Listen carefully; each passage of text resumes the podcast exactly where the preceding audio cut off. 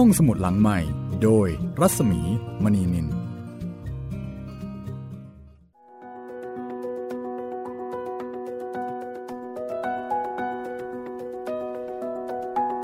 สวัสดีค่ะ ต้อนรับคุณผู้ฟังเข้าใช้บริการห้องสมุดหลังใหม่ เราพบกันที่นี่เช่นเคยนะคะ วิทยุไทย PBS ค่ะ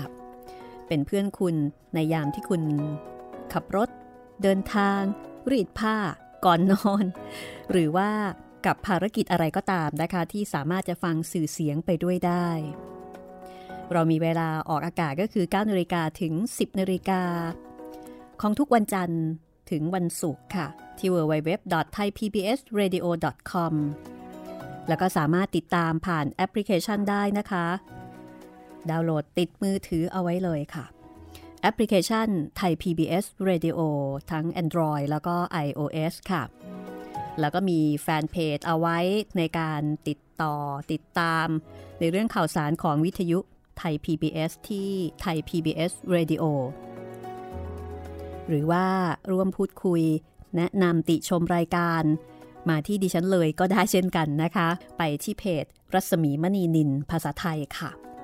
ตรงตัวเลยนะคะ ก็สามารถที่จะพูดคุยที่นั่นได้ วันนี้เป็นตอนที่ 3 แล้วนะคะ กับหนังสือผู้มาจากเมืองมืด ซึ่งเป็นผลงานลำดับที่ 4 ในชุดพูดผีปีศาจไทย ของครูเหมเวชกร ที่ทางห้องสมุดหลังใหม่ ร่วมกับมูลนิธิบรมครูค่ะ วันนี้เป็นเรื่องสั้นที่มีชื่อว่า ยามรักษาซ่องโอ้โห ชื่อตื่นเต้นเร้าใจมากเลยนะคะ ยามรักษาซ่องค่ะ คือชื่ออื่นๆ ภาษาอื่นๆเนี่ยบางทีก็เปลี่ยนแปลงตามยุคสมัยนะคะ อย่างคำว่าสวยที่มีการเอ่ยชมผู้ชาย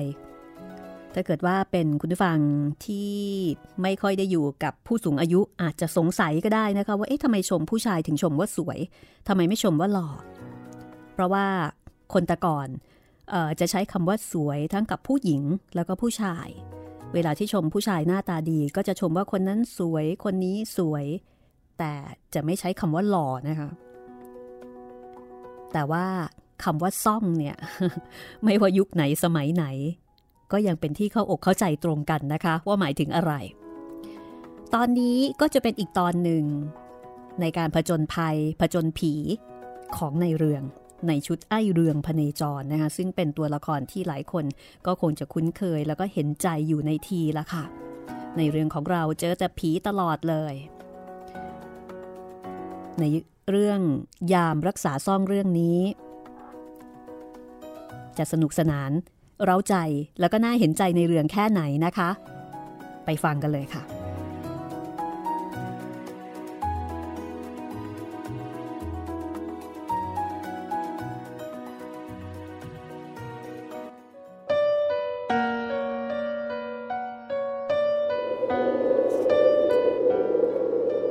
ผม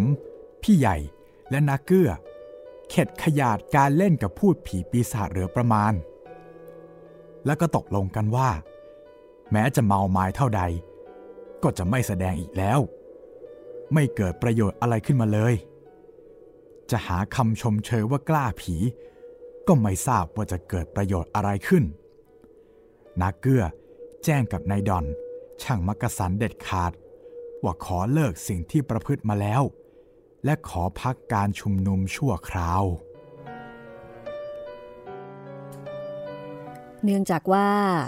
การสร้างถนนเร่งให้แล้วเร็วๆนะคะ แล้วก็จะต้องทำเวลากลางคืนด้วย ทีนี้เวลาที่ต้องทำงานเวลากลางคืน ก็คงไม่สามารถที่จะมาเจอมาเถิดเทิงกันต่อเหมือนเดิมได้ ในเรื่องกับพี่ใหญ่ ขอทำกะกลางวัน พักกลางคืน ส่วนนาเกื้อ เมื่อมีการเร่งงาน แกก็สั่งสร้างเพิงพักข้างถนนให้คนงานนอนนาเกื้อมีเวรคุมงานกลางคืน กลางวันกลับบ้านพัก ในขณะที่ในเรืองกับนายใหญ่ทำกลางวันแล้วก็พักกลางคืนก็สวนทางกัน การประชุมวงเล่าจึงต้องงดไปโดยปริยาย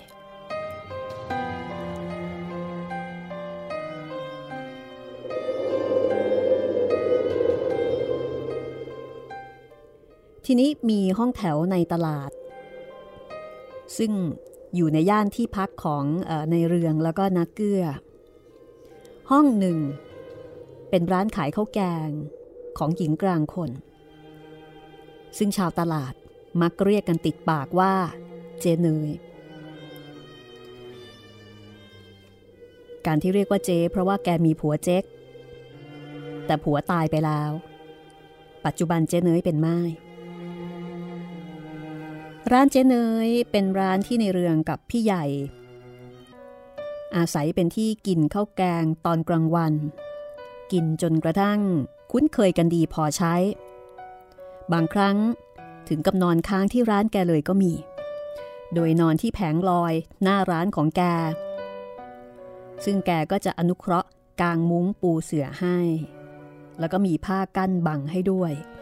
กับวันที่ขี้เกียจกลับไปนอนที่เพิงพัก ในส่วนของเจเนยนี้ จริง ๆ คือถ้านับกันตามอายุก็ไม่ควรจะไปเรียกว่าเจ เพราะว่าอายุคราวน้าน่าจะได้นะคะคือน้องๆแม่นั่นแหละอายุแก่อ่อนห่างกันเยอะ แต่เนื่องจากว่าใครๆก็เรียกว่าเจ จะไปเรียกน้า ก็ดูกระไรอยู่ ก็เลยต้องเรียกเจไปด้วย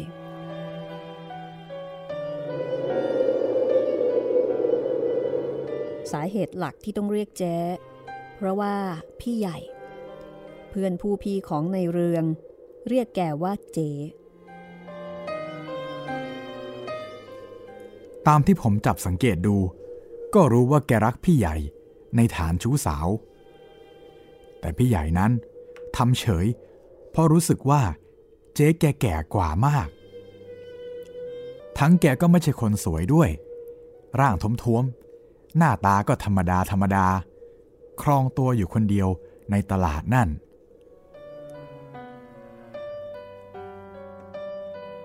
ความจริงแล้ว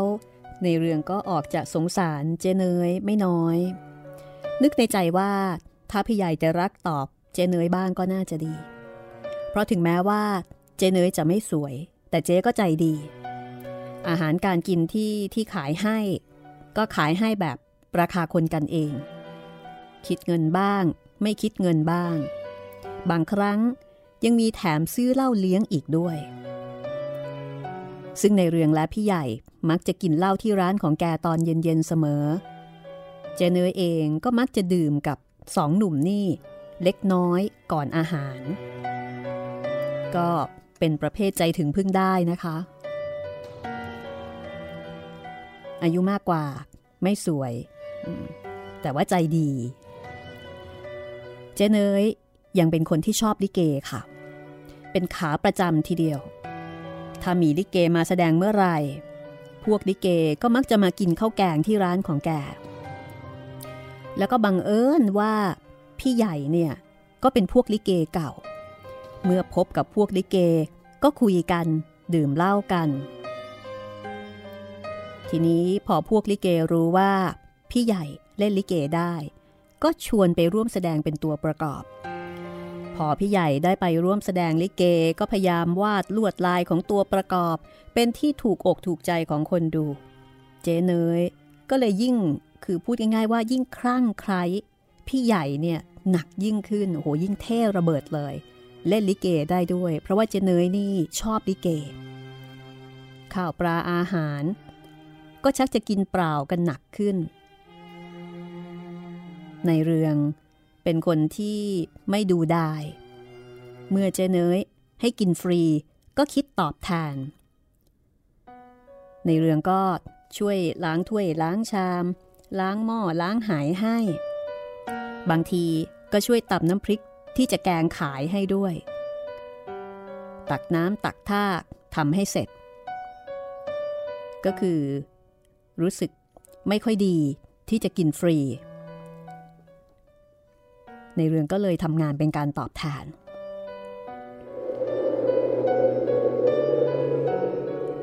ในตรอกข้างตลาดนั้น มีคนเดินเข้าออกกันไม่ขาด หลังตลาดมีหมู่บ้านไปไกล มีทั้งโรงเลี้ยงเป็ด โรงเลี้ยงไก่ โรงเลี้ยงหมู ก็มีถนนดินบ้าง เป็นสะพานไม้บ้าง ในเรืองเคยเดินเข้าไปเที่ยวบ้างบางวัน และทางเดินของบ้านชาวไร่ที่เลี้ยงเป็ดเลี้ยงหมูก็เป็นไปตามธรรมเนียม คือแฉะบ้าง แห้งบ้าง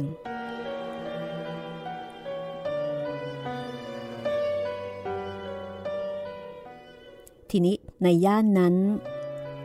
ก็มีการลือกัน ว่ามีโรงหมูเก่าๆ แห่งหนึ่ง เจ้าของตายให้ลูกทำต่อ แต่ว่า ลูกชายนั้นเป็นหนุ่มเจ้าสำราญ เอาแต่เที่ยวเตรกลับบ้านบ้าง ไม่กลับบ้าง ใส่กุญแจไว้แล้วก็ฝากเพื่อนบ้านให้ช่วยดูแล คนแถวนั้นลือกันนักว่า โรงหมูร้างนั้นผีดุที่สุด ที่นี่เป็นโรงหมูขนาดใหญ่ มีบริเวณบ้านใหญ่เอาการ แล้วก็เป็นธรรมดาค่ะ โรงเลี้ยงหมูจะต้องอยู่ห่างจากบ้านช่องผู้คน เพราะว่ากลิ่นมันจะแรง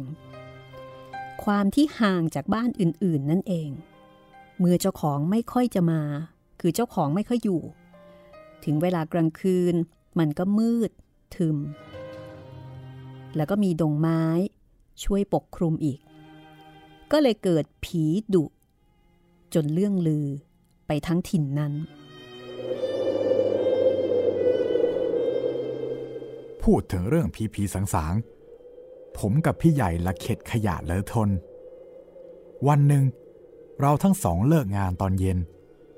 อาบน้ำตามลำคู แล้วก็มากินเหล้ากันที่ร้านเจ๊ของเรา กินกันไปคุยกันไป กับข้าวที่เป็นผัดผัดยำยำเจ๊ก็เอามาเลี้ยงกัน เจ๊ก็ดื่มบ้างเล็กน้อยตามเคย ขณะนั้นก็มีเจ๊กหนุ่มคนหนึ่ง เอาผักต่างๆ มาส่งร้านเจ๊ตามเคย แล้วก็เลยกินข้าวที่นั่นเลย เป็นเจ๊กชอบน้ำพริกผักต้ม นิสัยเจ๊กไร่ผักก็ไม่ผิดอะไรกับคนไทย ชอบกินเผ็ดเขามักจะเรียกกันว่า เจ๊กน้ำพริก ถ้าอายุแก่หน่อยก็จะกินหมาก พวกนี้พูดไทยชัดกันทุกคน เพราะสังคมกับคนไทย เจอน้ำพริกเข้าก็อดไม่ได้ กินอิ่มแล้วต้องรีบกลับ มัวช้าอยู่ค่ำลงแล้วจะลำบาก ผีมันดุจริงๆเว้ยไอโรงหมูนั่นน่ะ ทางกลับของเราต้องเดินใกล้มันเสียด้วย บ้านอื่นเขาเดินห่างก็ได้ เพราะอยู่คนละทาง เจ๊กหนุ่มคนนี้ กินข้าวไปก็พูดกับเจเนยไป เป็นทำนองบ่นๆด้วย พี่ใหญ่ ซึ่งกำลังดื่มเหล้าอยู่ ก็วางแก้วเหล้าแล้วก็ถามว่า แล้วเคยโดนหลอกบ้างไหม เคยแล้วสิ อ้วกก็ถูก เพื่อนอ้วกก็ถูก แล้วมันทำยังไงบ้าง มันเดินอยู่ข้างโรงหมูห่มผ้าขาว โอ้ยนั่นคนละมั้งคนอะไร มันสูงเท่ากับหลังคาเนี่ยมีผ้าขาวคลุมหัว เดินช้าๆ แหมอ้วนี่แย่เลย มันเดินกลับไปกลับมา เพื่อนอ้วก็ถูก เขาเห็นลูกอะไรขาวๆ เท่าลูกมะพร้าวกลิ้งไปกลางดิน แล้วก็ไปหยุดนิ่ง แล้วก็กลิ้งกลับไปที่ต้นไม้ เขาตกใจยืนดู ไอ้ลูกนั่น มันก็กลิ้งมาหาเขา ถ้าอ้วโดนหลอกแบบนี้นะ ร้องตายเลย หนุ่มจีนที่เกิดในเมืองไทยคนนี้เล่าไปแล้วก็ทำท่าขนลุกขนพอง เอาแล้วถ้าโดนหลอกอย่างนี้ ตอนกลางวันไม่ลองเข้าไปดูมั่งหรอว่ามันมีอะไร พี่ใหญ่ถามอย่างเกิดความสนใจขึ้นมา เจเนยซึ่งนั่งฟังเงียบอยู่ตั้งแต่ต้น ไม่เคยถามเลย ว่าเรื่องมันเป็นอย่างไร ดูท่าทางแกจะชินซะแล้ว เพราะว่าใครๆที่มากินข้าวที่ร้านของแก ก็มักจะพูดถึงเรื่องนี้เสมอๆ มันมีคนเข้าไปดูกัน เขาเขาเปิดโรงหมูเข้าไปกันหลายคนเวลากลางวัน แต่เขาว่าไม่เห็นมีอะไร พื้นดินเรียบๆมีห้องใส่กุญแจอยู่สองห้อง แต่อยู่กันคนละด้าน เขาว่าเป็นห้องนอนของเจ้าของ ใครจะกล้าเปิดของเขาดูได้ เขาใส่กุญแจอยู่ พี่ใหญ่ได้ฟังแล้วก็รินเหล้าดื่ม นิ่งเงียบ ส่วนในเรื่องนั้นไม่พูดอะไรเลย เพราะว่าเข็ดขยะจริง ๆ เรื่องผีเรื่องสาง เจเนยก็หันผักนิ่ง ๆ คล้ายกับไม่สนใจ พี่ใหญ่ก็เลยหันไปถามเจเนยว่า เจเนยคงจะได้ยินบ่อยแล้วใช่ไหม เรื่องผีโรงหมูเนี่ย โอ้ย มันบ่อยละ ผีบ้านนี้ เดี๋ยวคนนั้นถูก เดี๋ยวคนนี้ถูก หลอกซะมากราย คนแทงปลาแทงกบเนี่ยแหละถูกบ่อย เพราะว่าบุกข้ามรั้วเข้าไปแทงปลา ในแอ่งในคูน้ำเขาก็โดนดีคนน่ะสิคนเดินทางห่างบ้านนะไม่ค่อยจะโดนหรอก เจเนยพูดแล้ว ก็มองอหนุ่มจีนที่ชอบกินน้ำพริกคนนั้น เหมือนกับจะเป็นเชิงถามว่าที่พูดอะจริงหรือเปล่า เจ๊กหนุ่มนั่นก็เลยรีบบอกว่า ใช่แล้ว พวกขโมยปลา โดนหลอกบ่อยอ้วกกับเพื่อนโดนหลอกห่างๆ เพราะว่าเดินทางติดรั้วเขา บางวันฝนตก ถนนลื่นก็ต้องเกาะไอ้รั้วนั่น ข้าวหลังไม่เอาอีกแล้ว ไปเดินอีกทางดีกว่า ไกลหน่อยแต่สบายใจดี ดีแล้ว ไปเดินห่างๆดีกว่า เล่นกับผีกับสางมันไม่มีอะไรดีขึ้นมาหรอกว้ายอ้วนน่ะไม่ได้เล่นกับเขานะ แต่เขาเล่นกับอ้วพรางคิดสตางค่าผัก หักลบจ่ายค่าข้าวค่าแกง พอเรียบร้อยแล้วก็บอกลา โดยบอกว่า จะต้องรีบกลับ กลับค่ำไม่ได้ ก็แปลกนะ คนแถวนี้ทนเดินให้ผีหลอกกันอยู่ได้ คราวนี้เป็นในเรืองที่ตั้งข้อสังเกตแบบไม่เข้าใจ อ้าว แล้วจะให้ทำยังไงเล่าพ่อเรือง บ้านมันอยู่ที่นั่น ก็ต้องทนกันไป จะไม่เดินเข้าเดินออก มันจะได้เหรอ เออ ถูกอย่างเจ๊แก จะย้ายบ้านย้ายช่องก็ไม่ได้ มันก็ต้องทนให้หลอก จะไปเจรจาอะไรกันได้แล้วเรื่องผีน่ะ มันเกิดมีผีขึ้น ก็อย่าไปกล่ำกลายนั่นแหละดีกว่า เราจะเข้าออกก็เข้าออกเสียแต่วันๆทำอะไรก็รีบทำซะขำแล้วก็อย่าไปไหน พักเดียวมันก็เงียบไปเอง ผีน่ะ ไม่มีคนไปใกล้ แล้วมันจะไปบ้าหลอกใครอยู่ได้ สั่งมันเถอะ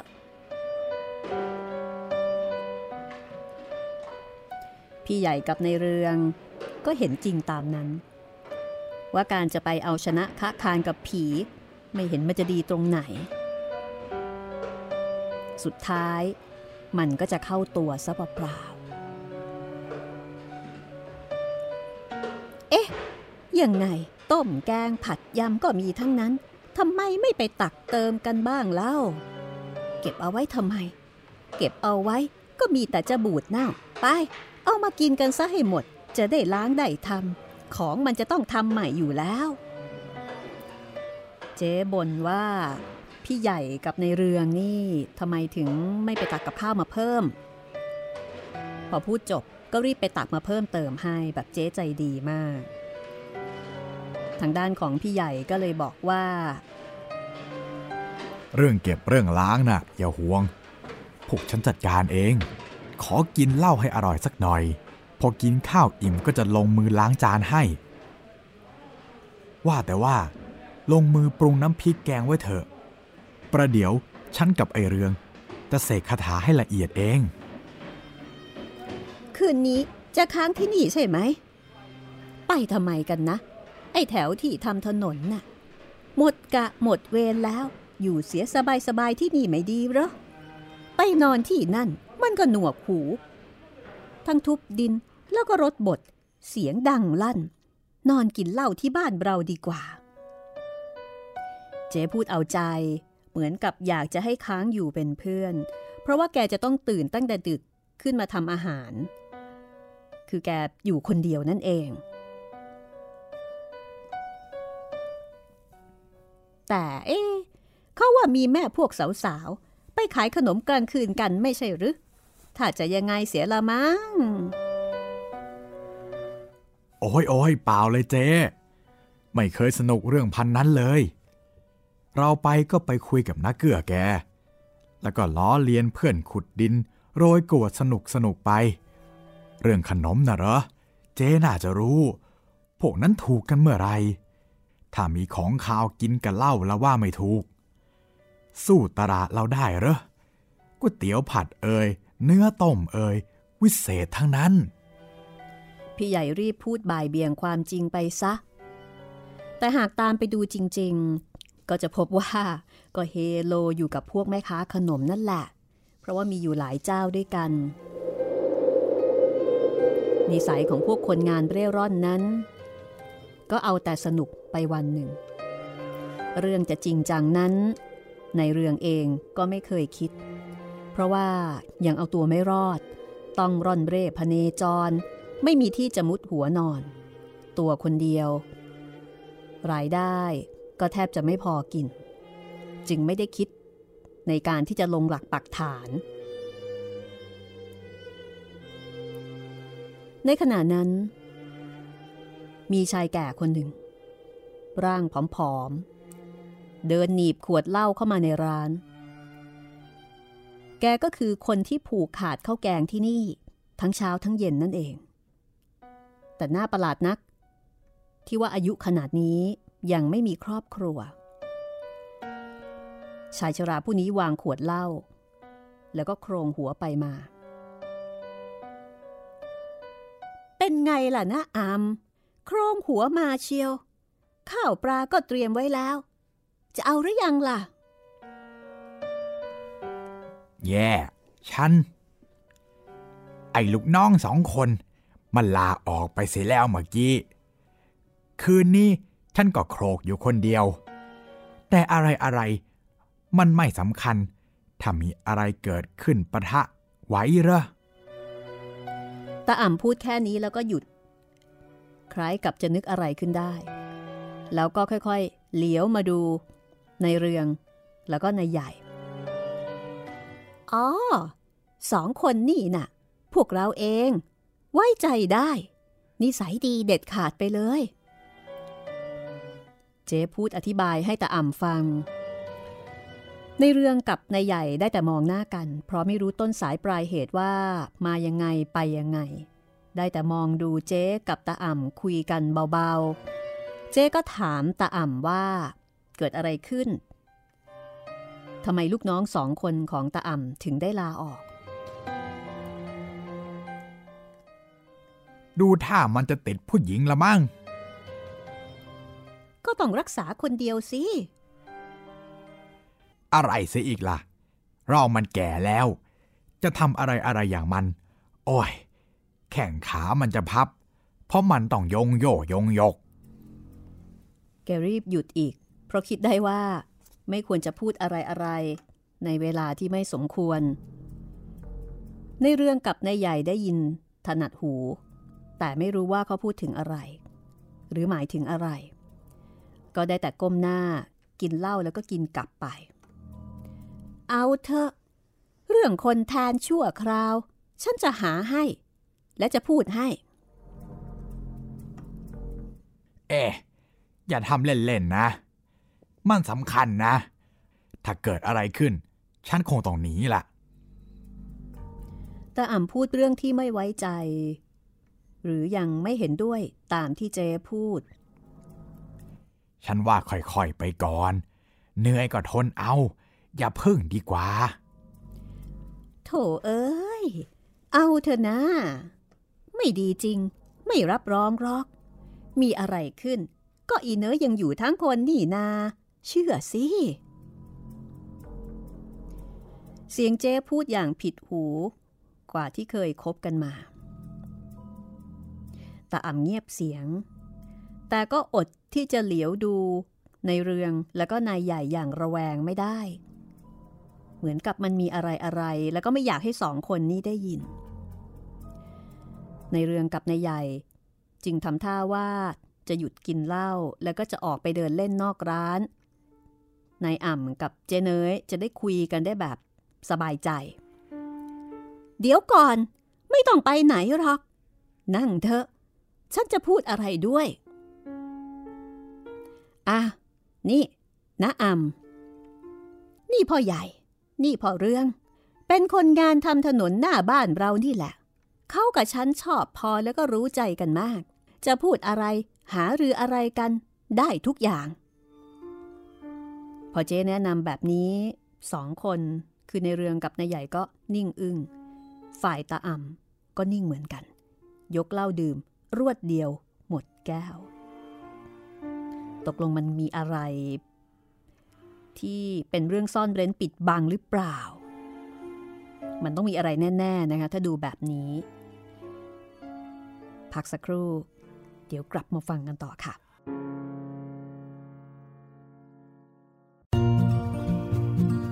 ห้องสมุดหลังใหม่ โดยรัศมีมณีนิน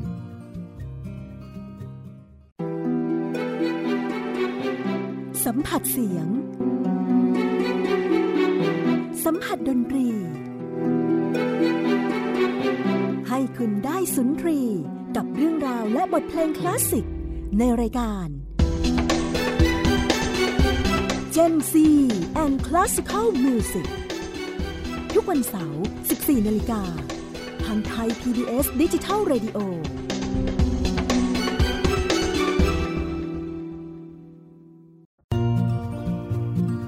ห้องสมุดหลังใหม่ โดยรัศมีมณีนิน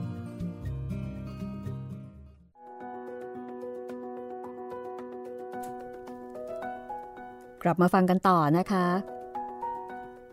กับเรื่อง ยามรักษาซ่อง ซึ่งเป็นอีกหนึ่งเรื่องในการผจญภัยของในเรืองค่ะ ซึ่งตอนนี้อยู่กับนายใหญ่หรือว่าพี่ใหญ่ แล้วก็มีเจเนยแต่ตอนนี้มีตาอ่ำนะคะ ดูเหมือนว่าจะมีอะไรที่เป็นเรื่องออปิดบังซ่อนเร้นกันอยู่ เรื่องที่ทำให้พูดกันได้แบบไม่เต็มปากเต็มคำนี่คือผลงานของเหมเวชกรนะคะ เป็นตอนที่ 3 ในการนำเสนอ หนังสือผู้มาจากเมืองมืด ซึ่งคุณฟังสามารถที่จะฟังรายการย้อนหลังได้นะคะ เราได้เล่ามาแล้วสามเรื่องด้วยกันนะคะสามเรื่องขออภัยสามเล่มด้วยกัน คือเล่ามาเยอะจนชักจะงงละ ผู้มาจากเมืองมืดเป็นผลงานในลำดับที่ 4 ของชุดพูดผีปีศาจไทยค่ะ เพราะฉะนั้นถ้าเกิดว่าเพิ่งจะมาฟังตอนนี้ ก็ไปไล่เก็บฟังตอนที่ผ่านมาได้เลยอย่างจุใจนะคะ เล่มที่ 1 ปีศาจของไทยเล่มที่ 2 บิญญาณที่เร่ร่อน เล่มที่ 3 ผู้ที่ไม่มีร่างกาย แล้วก็เรื่องนี้เล่มที่ 4 ผู้มาจากเมืองมืด หลังจากจบเล่มนี้นะคะ เล่มสุดท้ายคือใครอยู่ในอากาศค่ะ เอาละค่ะ เรื่องนี้ค่อนข้างจะยาวนะคะ ยามรักษาซ่อง เดี๋ยวเราไปฟังกันต่อเลยดีกว่าเดี๋ยวไม่จบนะคะ อยากจะเล่าให้จบในวันนี้เลย ลองไปฟังกันว่าตกลงแล้วเนี่ยเจ๊เนยกับตาอ่ำนี่มีอะไรปิดบังอะไรกันอยู่หรือเปล่านะคะ ดูเหมือนตาอ่ำเนี่ยไม่อยากพูดต่อหน้าในเรื่องแล้วก็พี่ใหญ่ไปฟังกันต่อเลยค่ะ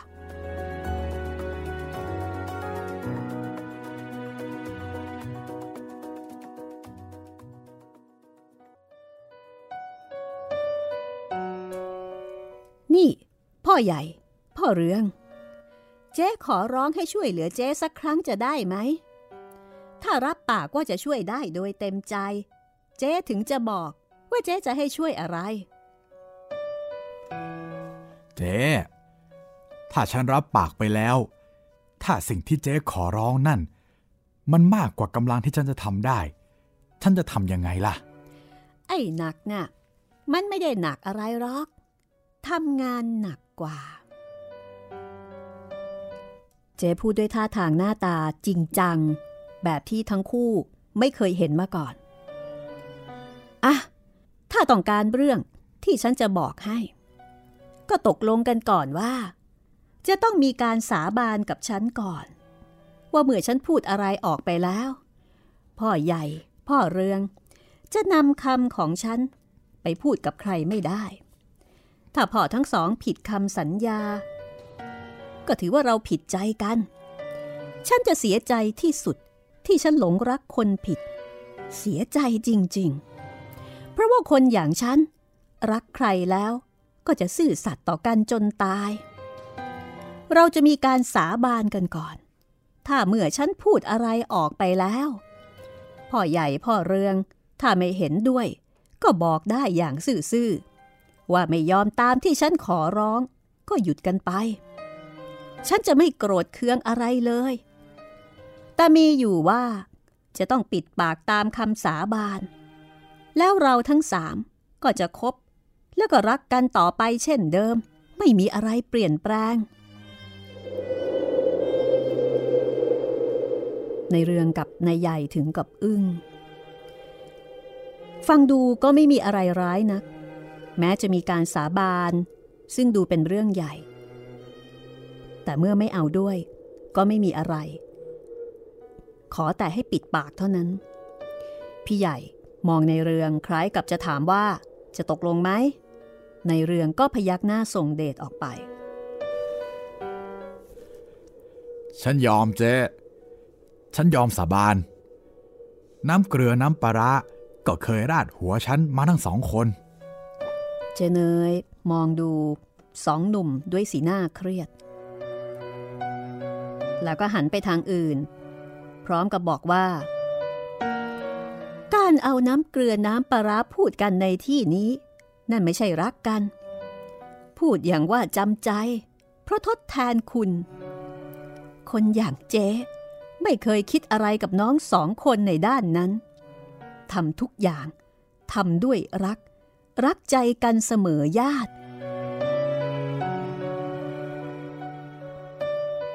แต่ก่อนนี้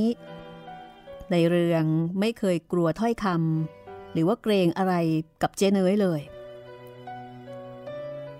และเขาก็ไม่เคยคิด ว่าจะได้ยินคำพูดอะไรๆออกมาด้วยถ้อยคำที่น่าเกรงขาม และเป็นนักเลงเท่ากับชายอกสามศอก สมแล้วที่แกครองตัวอยู่ได้ในตลาดนี้แต่ผู้เดียว ในเรื่องฟังแล้วก็ได้แต่กลืนน้ำลายเอื้อก ฉันยอมแล้วเจ๊ ฉันยอมโดยเต็มใจ ฉันขอโทษด้วยที่พูดอะไรอะไรไป นายใหญ่ก็พูดออกไปอย่างจริงใจ แต่ขณะเดียวกันก็รู้สึกเสียใจที่มาเจอเอานักเลงเข้าแล้ว แล้วเจ๊จะให้ฉันสาบานว่ายังไงล่ะ บอกมาเลย สาบานว่า จะช่วยฉันด้วยใจจริงเป็นสัตว์ ถ้าเห็นช่วยไม่ได้ ก็จงเงียบปิดปากไปเลย ถ้าสองคนไม่ทำตามคำสาบาน ขอให้มีอันเป็นไปต่างๆ เดินทางทำงานเรื่อยๆไปอยู่เดี๋ยวนี้ จงมีภัยตลอดทาง แต่หากอยู่ในคำสาบานแล้ว ขอจงมีแต่ความเจริญ ได้เจ๊พี่ใหญ่รับปากเสียงหนักแน่น ขอบคุณมาก พ่อคุณเอ้ยมิเสียแรงที่คบกัน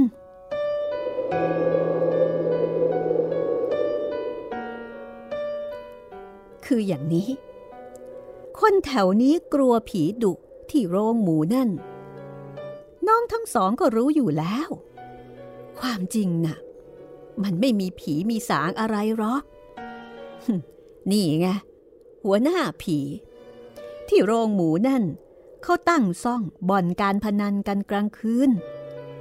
น้าอ่ำและลูกน้อง เป็นยามเฝ้าแล้วก็คุ้มกัน ถ้าเห็นใครกล่ำกลายมาใกล้ความลับจะแตก ก็ทำผีหลอกไล่มันไป แต่ถ้าไม่มีใครมา ยามก็เฝ้าอยู่เฉยๆ เจเนยพูด แล้วก็หัวเราะ ในเรื่องกับพี่ใหญ่ ก็ถึงกับตาเบิกโพรง ในเรื่องนั้น งงมาก ตัวชาเลยทีเดียว ไม่คิดว่าอะไรอะไรมันจะเป็นไปอย่างนี้ ตอนแรกเขาก็แปลกใจอยู่แล้ว ที่เวลาใครๆมาบอกว่าถูกผีหลอกที่โรงหมู แล้วเจเนยทำเป็นเฉยๆ ไม่สนใจ ถ้ามองเผิน ๆ ก็เหมือนกับว่า แกเบื่อ คือฟังจนชิน ที่แท้เป็นเรื่องอย่างนี้นั่นเอง เจ๊จะให้ฉันช่วยอะไรล่ะ ช่วยทำงานแทนคนที่ขาดไปชั่วคราว คงหลายวันหน่อย กว่าที่จะหาคนใหม่ได้ ถ้าน้องทั้งสองรับช่วย เจ๊นี่แหละ จะจ่ายค่าจ้างให้ล่วงหน้าทุกคืน คือคนละห้าบาท แล้วเจ๊จะคิดเอาที่ในบ่อนเขาภายหลัง เอาละสิ เมื่ออะไรอะไร มันแจ้งออกมาแบบนี้แล้ว มันก็ไม่ใช่เรื่องใหญ่โตอะไรนัก แต่จริง ๆ แล้วมันเป็นเรื่องผิดกฎหมาย แต่ถ้าเพียงสองคนคือในเรืองกับนายใหญ่ ไปทำหน้าที่แทนชั่วคราว ไม่นานนัก ก็ไม่เป็นไร อันนี้คือทางด้านของในเรืองในใหญ่คิด เพราะว่าทำแทนไม่นาน คือเกรงใจเจเนยนั่นเอง ถ้าเราทำผีหลอกแล้วมันไม่กลัว และยังบุกเข้ามาอีกล่ะ จะทำประการใด อ๋อ นั่นมันขั้นสุดท้าย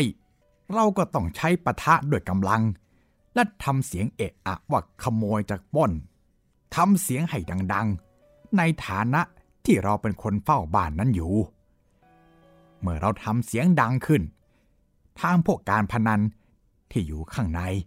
พอได้ยินจะได้รีบพากันหนี ออกประตูหลัง ไปทางด้านสวนฝรั่งและไร่พักที่เป็นบ้านของพวกเล่นการพนันด้วยกันเองเท่านั้นเอง อ๋อ ทางทุ่งนาและไร่ผักไร่ฝรั่งนั่น เป็นบ้านพวกที่มาเล่นทั้งนั้นเหรอ ทั้งนั้นแหละ ใครตามเข้าไปก็สนุกสิ สนุกด้วย แล้วก็ได้เงินด้วย กลางคืนเอาซะห้าบาท เพียงครึ่งคืน ก็กลับมานอนได้ พวกเล่นน่ะ เล่นกันอย่างเก่งก็ห้าทุ่ม เพราะว่าเช้าขึ้นเขาก็จะต้องทำงานไร่ทั้งนั้น ตกลงเอาคืนนี้เลยนะ เจ๊จะจ่ายเงินล่วงหน้าให้ แล้ววิธีและแผนต่างๆน้าอ่ำจะสอนให้เอง อาวุธยุทธภัณฑ์มีพร้อมทุกอย่าง ก็ตกลงค่ะ ในเรืองแล้วก็นายใหญ่รับงานนี้ คิดว่าทำสนุกสนุกสองสามคืน พอหาคนได้ก็เลิกกัน เจเนยก็จ่ายเงินให้ทั้งสองคน พออิ่มข้าวแล้ว ออกจากร้านก็เป็นเวลาจวนจะค่ำตาอ่ำบอกว่าจะเดินทางตรอกหลังตลาดนี้ไม่ได้ ต้องรักษาความลับ ต้องออกถนนใหญ่ ไปเข้าทางบ้านไร่ผักไร่ฝรั่ง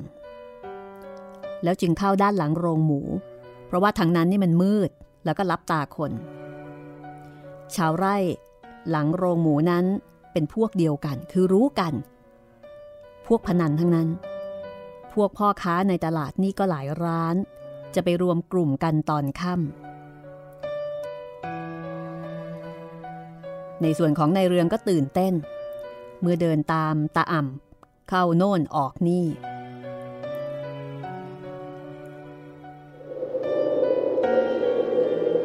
ในเรืองกับนายใหญ่ เดินเข้าประตูโรงหมู ตามน้าอ่ำ ซึ่งมืดมาก ปิดประตู แล้วก็จุดตะเกียง จากนั้นตาอ่ำก็ไขกุญแจห้องหนึ่ง ห้องที่เเจ้าหนุ่มเจ๊กน้ำพริกคนนั้นเล่าให้ฟังเมื่อเย็น ว่าในโรงหมูนี้มีห้องใส่กุญแจอยู่สองห้อง เข้าไปในห้องนั้นไม่มีของอื่นๆเลย มีแต่เสื่อหลายผืนแล้วก็หมอนเยอะแยะ ตาอ่ำก็ให้สองหนุ่ม ช่วยแบกม้วนเสื่อ เอามาปูที่กลางโรงหมูที่เป็นพื้นดินราบเรียบ อีกด้านหนึ่ง มีห้องใส่กุญแจอีกห้องหนึ่ง แต่ว่าตาอ่ำยังไม่ได้พาไปดูว่าเป็นห้องอะไร ในเรื่องก็ถามว่า จุดไฟแบบนี้ แล้วคนข้างนอก เขาจะไม่เห็นแสงหรือ ไม่รอกฉันอุดช่องอย่างทั่ว ไม่มีแสงรอด ประเดี๋ยวออกไปตรวจดูได้ แต่ส่วนทางหลังติดกับไร่ของนักพนัน เราปล่อยแสงออกไปบ้าง เพื่อบอกให้เขารู้ว่า ทางเราพร้อมแล้ว เขาจะได้มากัน ทีนี้พอออกมาจากนอกโรงหมูแล้วนะคะ ก็ค่อยบังซุ้มไม้ที่ยืนต้นบ้าง แล้วก็ที่ทำเป็นรั้วกั้น ล้อมโรงหมู คือที่นี่เนี่ยอยู่ห่างบ้านคนมาก พวกจับปลาจึงหาโอกาสลักลอบเข้ามาจับปลา ก็แอบดูอยู่ครู่หนึ่งไม่เห็นวี่แววว่าจะมีใครเข้ามา เพราะว่ายังกลัวเดชผีปลอมของตาอ่ำเมื่อเห็นไม่มีอะไร ก็ตรวจแสงไฟข้างในว่าจะลอดออกมาข้างนอกหรือเปล่า แต่ก็เรียบร้อยดี มืดทึบน่ากลัวดี ก็กลับเข้าไปในโรงหมูอีก ยืนคุยกันเพราะว่าขาพนันยังมาไม่พร้อมนายใหญ่ก็บอกกับตาอ่ำบอกว่า นี่สงสัยจริง ๆ ว่าเจเนยเนี่ย แกชอบพอกับในบ่อนนี้มากหรืออย่างไร จึงจ่ายเงินค่าจ้างแทนเขาก่อน เอา ก็แม่เนยนั่นแหละ เขาเป็นหุ้นส่วนใหญ่ในบ่อนนี้ แล้วโรงหมูนี่ แม่เนยก็เช่าเจ้าของไว้แล้ว ตาอ่ำพูดแล้วก็หัวเราะ ในเรื่องถึงกับสะดุ้งวาบ ไม่คิดเลยว่าจะเป็นไปได้ เจเนยแม่ค้าข้าวแกงหน้าตาโง่โง่ๆไม่เอาเรื่องเอาราวกับใคร ขายข้าวแกงตัวเป็นเกลียว ชอบดูลิเก รักกับคนหนุ่มๆอย่างพี่ใหญ่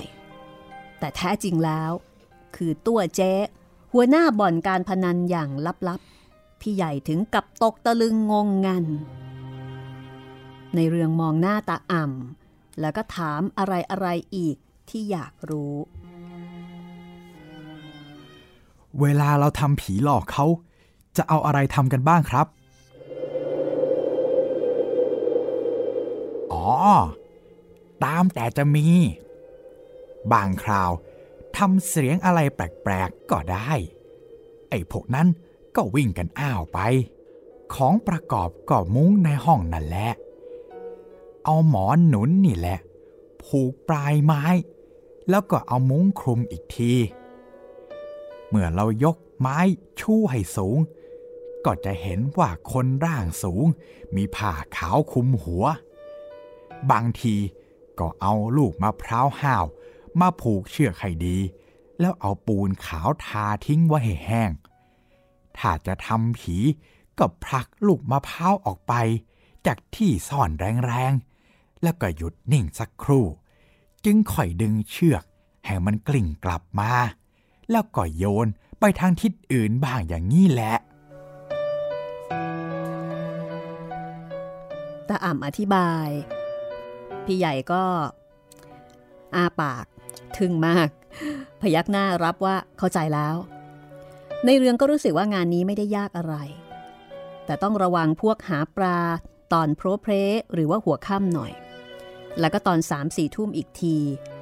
ส่วนพวกเดินทางจะไม่มีใครกล้ามาเดินเฉียดแน่ๆ จึงไม่มีอะไรที่ต้องระวัง พอสี่ห้าทุ่มนักพนันเลิกแล้วก็กลับไปนอนกัน เช้าขึ้นมาก็ไปทำงานกันต่อตามปกติ คุณตาครับ แล้วเรามีอาวุธบ้างไหม ถ้าใครมันดื้อดึง ปัดโทใครจะมาดื้อดึงกับผีเล่า อีกอย่างที่นี่ก็เป็นที่มีเจ้าของ ใครจะกล้าดื้อเข้ามา มาหาตารางทำไม อาวุธน่ะมีแหละ อยู่ในห้องนั่นแหละ มีทั้งดาบ กระบอง สามงาม แล้วถ้าตำรวจมาล่ะพี่ อ๋อ ตำรวจ กองสอดแนมของแม่เนยเขามีมาก ถ้าตำรวจจะมาก็รู้ก่อนแล้ว วันนั้นเราจะไม่ติดบอล และเราก็รู้อยู่ ว่าตำรวจจะมาก็มาทางเดียว คือทางข้างหน้านี่แหละ ส่วนทางข้างหลังก็เป็นบ้านของพวกการพนันทั้งนั้น ตำรวจจะเข้าบ้านเขา ก็ต้องบอกให้เขารู้ตัว จะเดินผ่านบ้านเขาเฉยๆได้เมื่อไร มันมีรั้วบ้านนี่นะ แล้วถ้ามาทางทุ่งล่ะครับ มันโล่งนี่ ทางทุ่งนั่นมาได้ก็จริง แต่ก่อนจะใกล้โรงหมูเข้ามา ก็มีบ้านพวกเราอยู่ต้นทาง หมาก็จะเห่ากันขมเลย เขามีหมามาก เขาฟังผิดหูก็จะเลิกเล่น รีบหนีเข้าไร่ผักสวนฝรั่งตำรวจมาก็พบแต่เรา คนที่เฝ้าโรงหมูเท่านั้นเอง เราเข้าไปดูโรงหมูกันเถอะ ป่านี้ ลูกค้าคงมากันบ้างแล้ว ทั้งหมดก็พากันเข้าไปข้างใน ก็พบกับลูกค้าหลายคน มีทั้งเจ๊กทั้งไทย ตาอ่ำก็ชวนหนุ่มทั้งสอง เข้าไปอีกห้องหนึ่งที่ใส่กุญแจ โดยบอกว่าห้องนี้ล่ะ เก็บเครื่องมือในการเล่นผีทั้งหมด จะต้องไปเอามาให้เจ้ามือแล้วก็ผู้เล่นพอไขกุญแจแล้วหิ้วตะเกียงนำเข้าไป ในเรืองกับในใหญ่ตามเข้าไปพร้อมๆกันพอแสงสว่างเต็มห้องสองคนก็ถึงกับเซถอยหลัง เพราะว่าตกใจ ที่มุมห้องนั้นมีโลงศพวางอยู่บนเตียงเตี้ยๆ แล้วมีกระถางทูบวางอยู่ มีทูบที่จุดดับแล้วอยู่มากก้าน แสดงว่ามีคนบูชาศพอยู่เสมอ แต่ตาอ่ำกลับบอกว่าไม่มีอะไร แล้วก็เดินไปที่โลงศพ เอามือลูบๆ ที่ฝาโลง แล้วฝาโลงก็กระดกเปิดขึ้นตาอ่ำพยักหน้า เรียกสองหนุ่มให้เข้าไปดู ในเรืองก็สงสัยว่าเอ๊ะทำไมถึงจะให้ไปดูศพ บ้าไปแล้ว มีศพเมื่อไหร่เรา มาช่วยกันยกลังเครื่องมือเล่นไปเถอะ ปรากฏว่า เป็นแค่เครื่องมือเท่านั้นเอง ข้างในนั้นไม่มีอะไร เป็นโลงเปล่าโรงผีนี่นะ แม่เนยเขาบงการให้ฉัน ซื้อไม้มาต่อเองที่นี่ ครั้นจะซื้อโรงที่เขาทำไว้แล้ว หามกันมา ก็จะมีใครถามว่า ใครตายกัน เราเอาเป็นที่ลวงตา เพื่อเก็บของกลาง ถ้าตำรวจมาก็ไม่อยากจะเปิดดู ธุระอะไรจะมาเปิดโลงศพเล่น ทั้งกระถางทูบก็มีจุดทูบให้เห็นเห็นอยู่ บอกอยู่แล้วว่ามีคนมาบูชาศพ ในเรืองกับพี่ใหญ่ก็โล่งอก ขณะเดียวกัน ก็รู้สึกว่าเจเนยนี่น่ากลัวจริง ๆ แต่ก่อนนั้นที่ในเรืองคิดว่า เจเนยรักพี่ใหญ่อย่างชู้สาว ก็คงจะผิดเสียแล้ว เพราะว่าแกคือตัวเจ๊แกจะรักกับใคร แกก็ต้องมีคนรักแก ในจำพวกนักเลงด้วยกันนั่นเอง แกจะมารักอะไร กับพวกสวะสวะ ที่เป็นเด็กๆ อย่างพี่ใหญ่ของในเรือง แต่ที่ทำไปทุกอย่างก็เป็นนิสัยของนักเลงใหญ่ที่จะมีลูกน้องเวลานี้ ในเรืองกับพี่ใหญ่ก็ตกเข้ามาเป็นลูกน้องของแกเข้าแล้ว เช่นเดียวกับตาอ่ำตอนนี้ในเรืองรู้สึกเกรงในตัวเจ๊เนย แล้วก็เลิกมีความรู้สึกว่า แกเป็นแม่ค้ากลางตลาด แต่กลับนับถือเจ๊เนยในฐานะผู้ใหญ่ หรือว่านักเลงที่ควรนับถือ ในคืนนั้นไม่มีอะไรเกิดขึ้น ไม่ได้แสดงเป็นผีกันเลย ก็ได้แต่เกรกเกรกันอยู่เฉยๆ จนกระทั่ง พวกเล่นพนันเนี่ย เลิกกันไป ก็จัดการเก็บอุปกรณ์เครื่องมือ เสร็จแล้วก็กลับมาที่ร้านเจ เป็นครั้งแรกที่ในเรืองรู้สึกเกรงเจ๊ทั้งๆทที่เจ๊ก็ยังคงดีกับในเรืองแล้วก็นายใหญ่ การเป็นยามเฝ้าโรงบ่อน เป็นไปหลายคืน โดยไม่มีอะไรเกิดขึ้น จนคืนหนึ่ง ได้เกิดอนลวนกันขึ้น แต่ไม่ใช่เหตุข้างนอกที่เกี่ยวกับในเรืองแล้วก็ในใหญ่ แต่กลับเป็นเหตุภายในของพวกเล่นการพนัน นั่นก็คือ เจ้าของไร่ฝรั่ง ไปชวนเพื่อนนักเลงที่เป็นนักพนันใหม่มาสองคน อีกคนหนึ่งเกิดขอเป็นเจ้ามือหรือว่าหัวเบี้ย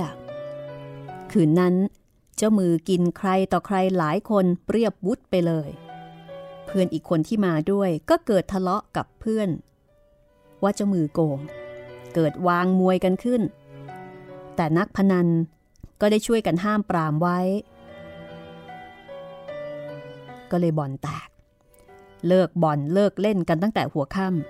ำครั้นเลิกกันไปแล้ว พอออกพ้นรั้วชาวไร่ออกสู่ถนน ก็เกิดทุ่มเถียงกันอีกยกหนึ่งเพราะว่ามีการท้าทายกัน ปรากฏว่าอีกคนหนึ่งถูกแทงเข้ายอดอก ล้มลงแต่ร้องขึ้นสุดเสียง พวกในไร่ที่ปลูกบ้านอยู่ใกล้รั้ว พอได้ยินเสียงก็เฮกันออกมาดู แต่คนร้ายหนีไปแล้วตำรวจก็วิ่งมาดูด้วย ช่วยกันพยุงคนเจ็บไปที่สถานีตำรวจ แต่ก็ให้การไม่ได้ สอบสวนพวกที่เห็นเหตุการณ์ทั่วไป ก็บอกว่าเห็นห่างๆ เป็นการต่อสู้เพียงตัวต่อตัว จากนั้นไม่นาน ผู้บาดเจ็บก็ได้ขาดใจตายที่สถานีตำรวจนั่นเอง โรงบ่อนก็เลยต้องหยุดพักชั่วคราว ถือว่าเลิกไม่ดีต้องพักก่อน ในเรืองกับนายใหญ่ก็นั่งคุยนอนคุยที่บ้านเจ๊ในเวลาเย็นและกลางคืน ในเรื่องกับพี่ใหญ่ก็ช่วยเจ๊ทำทุกอย่าง พี่ใหญ่ล้างชาม ในเรื่องก็ตำน้ำพริก แล้วก็ตักน้ำใส่โอ่งก็คือน้ำที่ลำกระโดงข้างถนนนั่นเอง เอามาแกว่งสันส้ม แล้วก็ใช้ทั้งอาบทั้งกินได้ในสมัยนั้น นี่ พ่อน้องของฉันทำอย่างนี้แล้ว อย่าพูดนะ ว่าทำเพื่อแลกน้ำเกลือน้ำปลาร้า เจเนยพูดอย่างล้อเลียน ในเรืองเสียวใจร้องต่อไปว่า นี่พ่อน้องของฉันทำอย่างนี้แล้ว อย่าพูดอีกนะ ว่าทำเพื่อแลกน้ำเกลือน้ำปลาร้าน่ะจ้าเจ๊ทำอย่างญาติ ดีมาก คืนหนึ่ง ทั้งหมดก็กินข้าวกันแล้วที่ร้านเจ ก็บอกเจว่า ขอไปเยี่ยมแล้วก็คุยกับนักเกื้อสักหน่อย ประเดี๋ยวจะกลับ แล้วสองคนก็ไปคุยกับนักเกื้อ แต่ว่าไม่ได้คุยเรื่องอาชีพยามเฝ้าซ่อง ก็ปิดเงียบตามคำสาบานพอกลับเข้ามาที่ร้าน ก็รู้สึกผิดสังเกต เห็นตาอ่ำนั่งตัวสั่น แล้วก็มีพวกขาการพนันชาวไร่อยู่สองคน แล้วก็ชาวร้านค้าในตลาดนั่นสองคน ได้ความว่าาอ่ำถูกผีหลอกที่โรงหมู ในเรื่องเกือบหัวเราะ เหมือนเขาพูดเล่นกัน จะโดนหลอกได้ยังไง ในเมื่อตาอ่ำคือตัวผีทีเดียว ตัวผีถูกผีหลอก มันจะเป็นไปได้อย่างไรกัน แต่เรื่องนั้นมีอยู่ว่า ชาวไร่ฝรั่งสองคนซึ่งเขายังไม่กลับบ้าน ยังคงตรวจดูสถานที่ไร่ของเขาในตอนโพรเพร ได้ยินเสียงตาอ่ำร้องอยู่ในโรงหมู ก็พากันวิ่งเข้าไปดู เห็นตาอ่ำล้มคว่ำหน้า อยู่หน้าห้องที่มีโรงผีเก็บเครื่องมือการพนัน ตาอ่ำตัวสั่น พูดอะไรไม่ออก จึงได้พยุงตัวมาที่ร้านเจ เมื่อคนมากแล้วตาอ่ำจึงเล่าเหตุการณ์ที่ถูกผีหลอกในโรงหมู คือว่า โรงบ่อนจะต้องหยุดพักอย่างไม่มีกำหนด กว่าที่ขาพนันจะใจคอดีขึ้น เพราะว่าเกิดเหตุฆ่ากันตาย ตาอ่ำจึงไปตรวจดูให้เรียบร้อย เมื่อใส่กุญแจห้องเก็บเครื่องมือแล้ว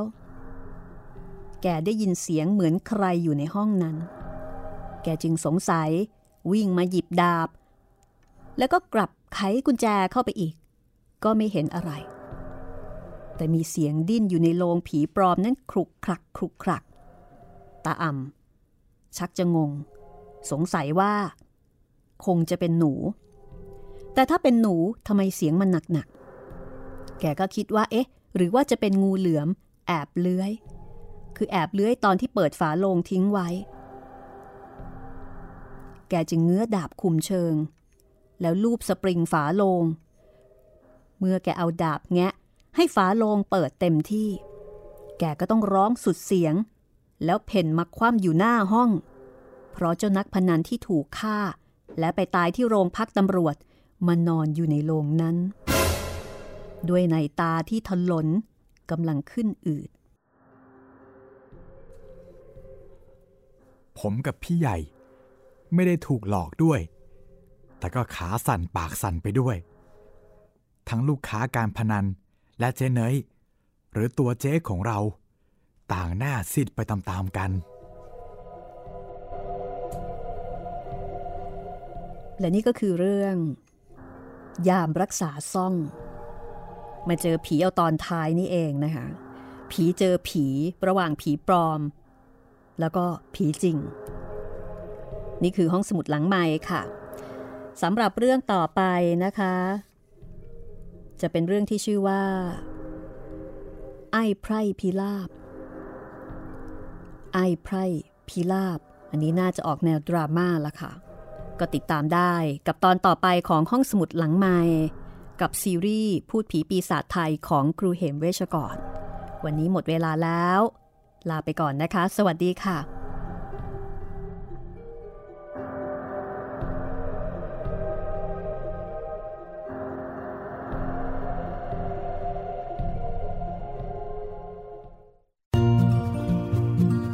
ห้องสมุดหลังใหม่ โดยรัศมีมณีนิน